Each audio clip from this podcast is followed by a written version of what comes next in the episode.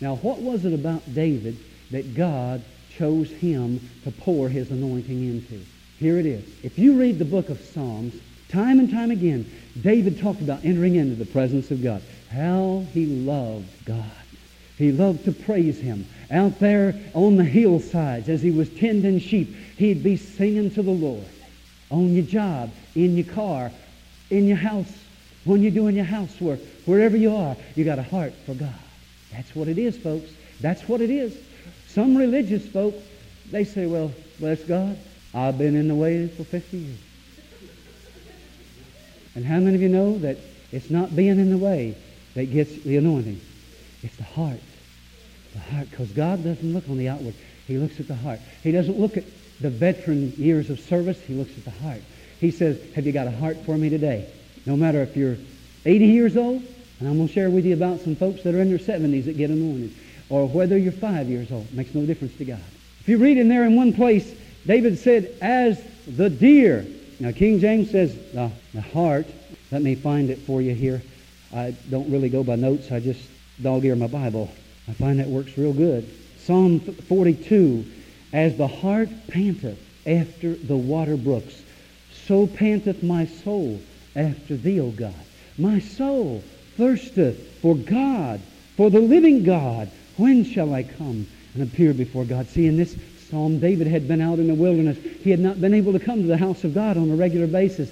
And he's saying, God, oh, that I could get to the temple. Oh, God, my soul is cast down in me. I long to be in the temple to worship you. Oh, there are people in this town today in Oak Ridge that are saying, is there a watering hole in this town? Is there a place where there's living water flowing? Is there a place where we can dispense with all of this religiosity? Oh, I get so tired of this stuff. You, you've seen it.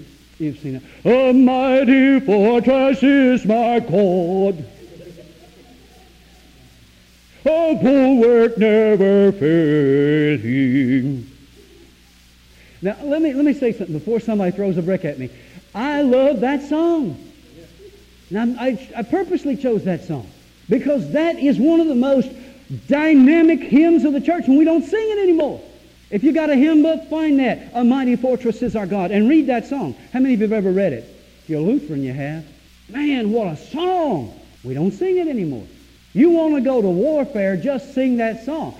But if the Holy Ghost isn't in it, and it's just a ritual and it's just a tradition that we're doing, we've lost it all.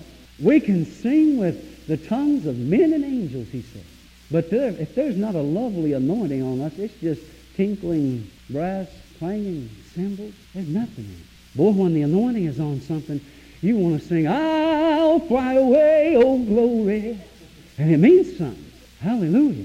So David had a heart for God, and that's why God poured his Holy Ghost in him. How many of you got a heart for God this morning? Let me see your hands. Hallelujah. Now, how many of you have been walking through some dry places and you've been saying, Oh God, I hunger for you. I thirst after you. God, I, I don't care if they sing I'll Fly Away or A Mighty Fortress or whatever. Man, if you're there, God, I am going to be there. I'm hungry. How many are hungry? Oh, hallelujah. Glory to God. Now, you see how this translates. You go over to the book of Isaiah, and we'll just take a couple of scriptures there and then move right on because I got a lot to share, but I can't share it all this morning, and I don't intend to. And everybody said amen. In Isaiah chapter 12 and verse number 3, he says, Therefore, and we are here for because there's a therefore, right? Therefore, you shall with what? Joy. Joy. With joy. You shall draw water out of the what? Wells of salvation. I got saved. It's been a rough life. I'm hanging in there. And I'm going to make it. now, folks, I come from this. I came from this. Listen to me. God doesn't intend for you to grin and bear it. He doesn't intend for you to have to go through this life on earth just saying, I'm saved and I hope I can hang on to the end. Bless God, I hope you come quickly, Jesus, because I'm just about ready to give up. Y'all pray for me that I'll hang on to the end. Where are you coming from? Read your Bible. The New Testament church didn't say, pray for me that I'll hang on till the end. Paul said, I've been beaten. I have been left for dead. He said, I want you to do this for me, though. Pray for me that God will open a door that I can minister. Hallelujah. He said, I'm not looking for a way out. I'm looking for a way in. Glory to God. Hallelujah. Church is too busy, too busy looking for a hole in the sky when they ought to be looking next door to see who they can get a hold of and say, bless God, Jesus is moving. Now, how are you going to sell salvation when you're going next door to people and say, Will you get saved? Come and join me. Oh, it's terrible life that I'm living. But bless God, if you come over and join me, at least you won't go to hell.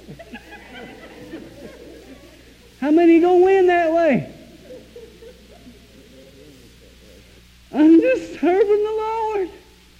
I don't know why I'm getting beside myself this way, but I'm, just, I'm normally very dignified. But y'all did this to me with this praise and worship this morning. I feel like, whew, glory.